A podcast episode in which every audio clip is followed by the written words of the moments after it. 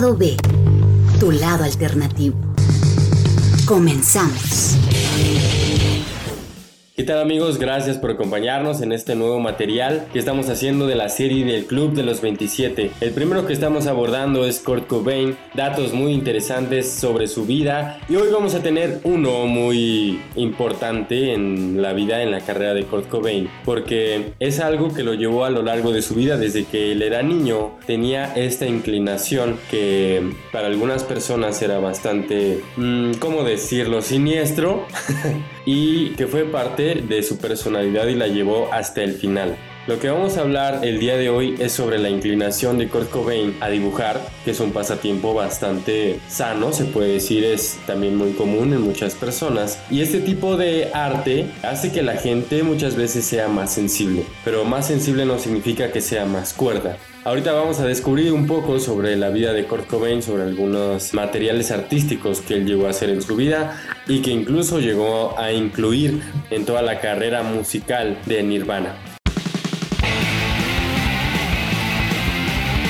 Mientras Kurt Cobain, cuando era niño, empezaba a dibujar, pero también mientras forjaba el sonido de Nirvana y hacía crecer esta banda que se volvió enorme y sigue siendo enorme, también dedicaba su tiempo a las artes plásticas. Algunas de sus creaciones formaron parte de los discos del grupo, como contraportadas de álbumes como el de Nevermind, que detrás tiene una contraportada de un changuito, que ahorita estaremos hablando más específicamente, In Utero, que también es otro álbum, y la portada de Incesticide, que es el álbum más raro que tiene Nirvana. Es un compilado de lados B, rarezas, canciones inéditas que ellos editaron en 1992 y que de alguna manera no anexaron a los álbumes, pero que después compilaron e hicieron un álbum totalmente independiente. La portada está hecha por Kurt Cobain personalmente. Hablemos un poco más en contexto desde el principio. Antes de dedicarse a la música, Cobain demostró sus dotes artísticos desde que era pequeño. A los 5 años sus dibujos eran muy realistas. Cuenta Charles Cross en Heaven Than Heaven, que es un libro del 2005 y es una biografía que escribió del músico Kurt Cobain. Kurt había dibujado al ratón Mickey y cuando se lo mostró a su abuelo, el abuelo no creyó que fuera una creación propia de su nieto, sino que lo había calcado. Para demostrarle que no era una copia, el niño, el pequeño Kurt, tierno y güerito,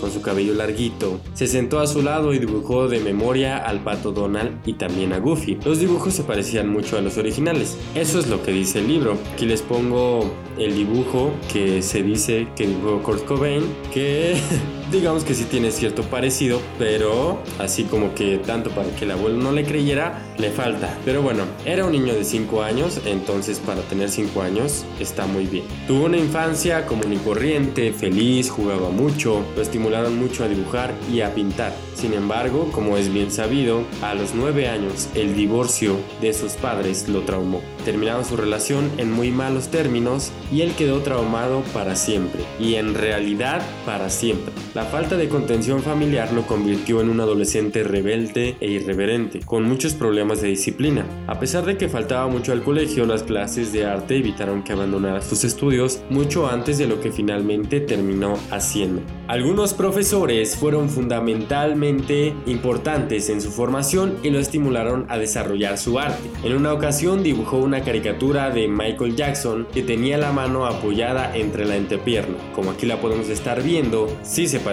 bastante a Michael Jackson y lamentablemente uno de sus maestros le advirtió que el colegio podría considerarlo inapropiado para exponerlo en una muestra, que ya la verdad no le veo tanto problema, pero eran otros tiempos, ¿no? Lo reemplazó por un dibujo de Ronald Reagan satirizado. Vamos a hacer un pequeño paréntesis. Lo que me parece muy curioso es que Kurt Cobain haya dibujado a Michael Jackson, que evidentemente es un artista que ha trascendido todo en la música, que ha sido el más importante, se puede decir, en cuestión musical de toda la escena y principalmente del pop, ¿no? Evidentemente Michael Jackson es el artista más importante que hemos tenido a nivel mundial en cuestión de música. Se dice que él hacía prácticamente todo, que escribía, componía, hacía sus coreografías, producía y dirigía sus videos musicales Michael Jackson estaba en su auge en los 90 Michael Jackson era lo más famoso que había en el mundo en ese momento. Y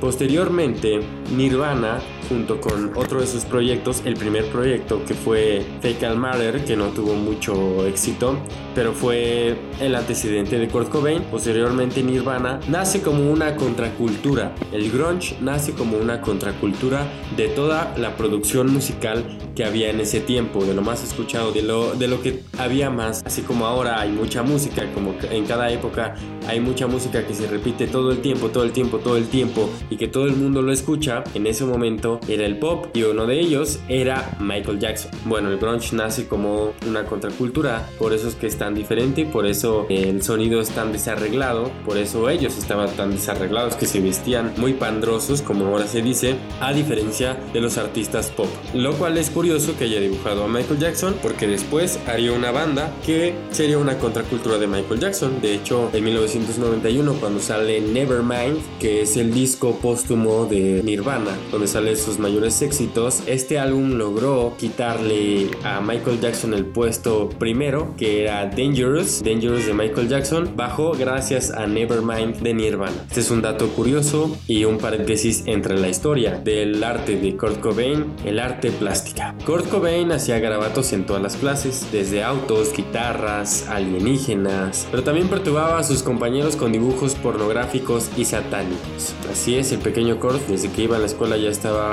un poco torcido. Con el tiempo su arte comenzó a ser más oscuro y violento. Como no tenía dinero para comprar materiales, usaba lo que tenía a la mano, tableros de juego de mesa, portadas de vinilos, lápices, bolígrafos, muñecas, pintura en spray y hasta sus propios fluidos corporales. Eso se dicen. Quién sabe, no sé cómo podría dibujar con sus propios fluidos corporales, a menos que fuera emo y se cortara, pero está difícil. No creo que no haya tenido un lápiz en su casa. Su primer novia, Tracy Marander, cuenta en la biografía del que le fascinaban las cosas de mal gusto. Chris Novoselic, que fue el bajista de Nirvana, recuerda que se tomaba muy en serio su arte. Le servía como medio de expresión a través del cual exponía su visión del mundo. Una visión que surgía de formas muy distintas y en ocasiones resultaba morbosa y también retorcida. De hecho, todo su arte es decadente y retorcido. Kurt era bastante coherente en su temática. Todo estaba muy jodido y muy oscuro. Además de cuadros y dibujos, Cobain también hacía esculturas, instalaciones, collages. Le gustaba emplear cualquier tipo de objeto. El vocalista desarrolló un interés particular por la fisiología humana. Muchas de sus obras representaban el nacimiento,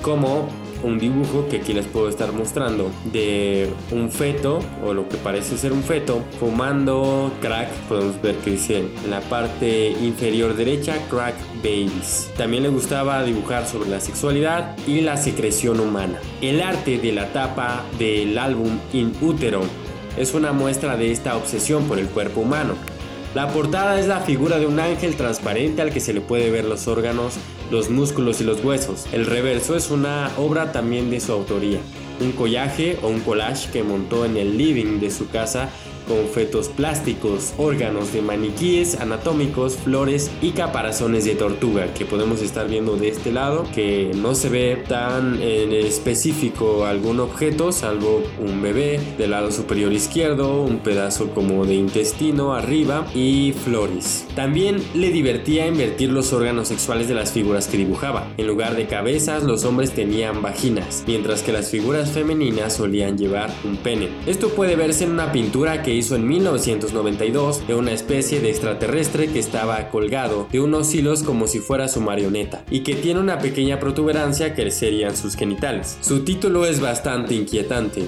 Hiperpiroluria, fístula, absceso rectal, gastroenteritis, conjuntivitis, espina bífida. Podemos ver el título del lado derecho esta pintura es un poco parecida al del álbum Incesticide. Eh, de hecho, la cabeza tipo de alien, el cuerpo que parece de marioneta y los gatos era algo que le parecía gustar dibujar. A veces el morbo estaba escondido en su arte y no era tan fácil de observar. Algunas sí era muy fácil de observar. En la contraportada de Nevermind hay una foto de un mono de juguete sobre un fondo que parecen brasas ardiendo. Es lo que le comentaba al al principio de la contraportada del álbum Nevermind. En realidad, esta imagen es un collage que hizo Kurt con imágenes de carne cruda extraídas de un folleto de supermercado, el infierno de Dante e ilustraciones de enfermedades vaginales provenientes de revistas médicas. Si se observa con atención, también hay una foto de Kiss,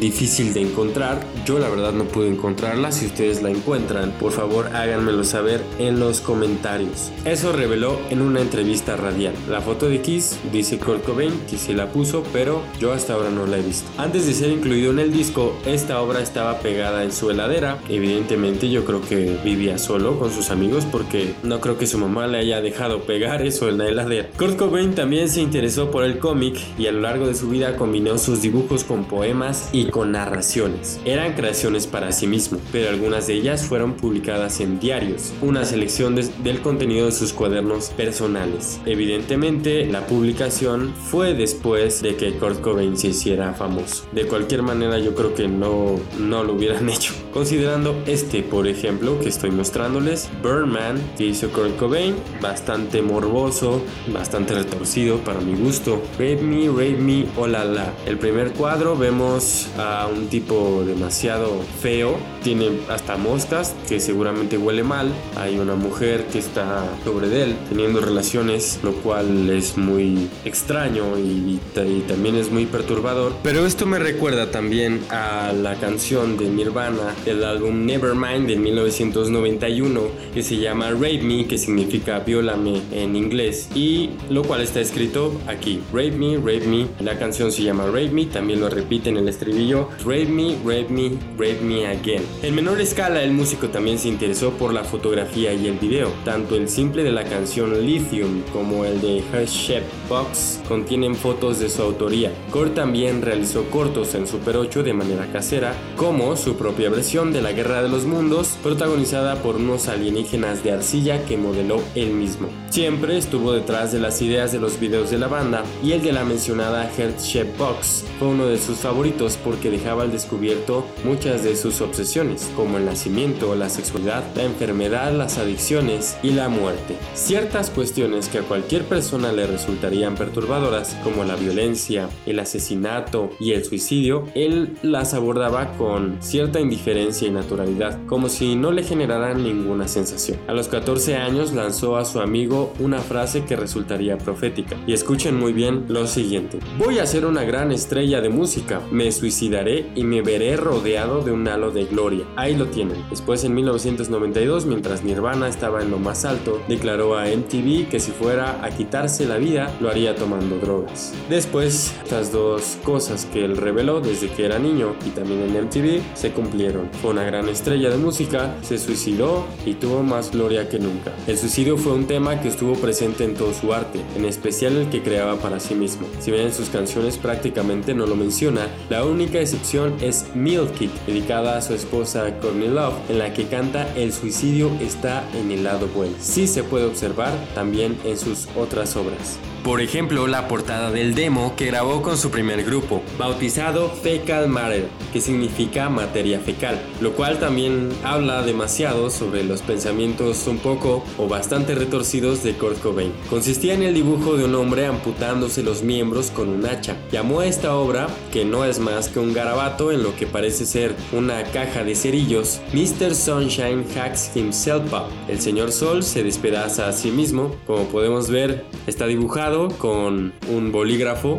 en una caja de cerillos. Es un muñequito muy sencillo y un pedacito de, de materia fecal. En 1982, uno de sus cortos lo mostraba cortándose las venas con el filo de una lata, chorreando litros de sangre falsa y representando su propia muerte con una exageración digna de una película de Quentin Tarantino. Su título era bastante visceral, Kurt Commits Bloody Suicide, que significa Kurt y su suicidio sangriento. Cobain ya sabía cuál era su destino final, así como en sus diarios se puede ver cómo había planeado cada uno de los pasos que lo llevaría a la fama, incluso varios años de que sucediera. También había escrito cómo terminarían sus días. Ryan Eigner, manager de la primera formación de Nirvana, confesó al biógrafo Charles Cross que Kurt le había dicho que no llegaría a cumplir 30 años. Era el suicidio personificado, tenía aspecto de suicida, caminaba como un suicida y hablaba como un suicida. Cuenta en Heavier Than Heaven. En varias discusiones con Kornilov había amenazado con matarse y en un par de ocasiones estuvo a punto de hacerlo con una sobredosis. Además, los dolores de estómago crónicos que padeció toda su vida se agudizaron y profundizaron su adicción a cualquier droga que le sirviera de analgésico, entre ellos por supuesto la heroína. Finalmente, sumido en la depresión y el dolor, el 5 de abril de 1994 se levantó, se dirigió al invernadero de la se inyectó una dosis mortal de heroína y se disparó en la cabeza. Por supuesto, su legado va más allá de los discos que grabó con Nirvana. También se expande a otras expresiones artísticas que, si bien no fueron tan difundidas, permiten conocer más a fondo su mente, la psiquis frágil y atormentada de un creador que buscaba evolucionar constantemente, pero que cuando consideró que ya lo había dado todo, prefirió convertirse en una leyenda antes que diluirse en el tiempo, citando a la canción de Neil Young, Hey Hey, My My Into the Black. Su carta de suicidio termina precisamente con esta idea. Es mejor arder que apagarse lentamente. Hasta aquí terminamos este material de Kurt Cobain que vamos a estar compartiendo de la serie del Club de los 27. Gracias por escucharlo. También les recuerdo que a través de mis redes sociales, que estoy como Fernando Losba, voy a estar publicando cosas nuevas para que ustedes se vayan enterando de cosas que tal vez les gustaría saber. Y hasta entonces nos vamos a estar comentando. Seguimos en la serie del Club de los 27. Esto fue Kurt Cobain con Fernando Losba y nos escuchamos en el próximo show. Bye. Lado B, tu lado alternativo. Terminamos.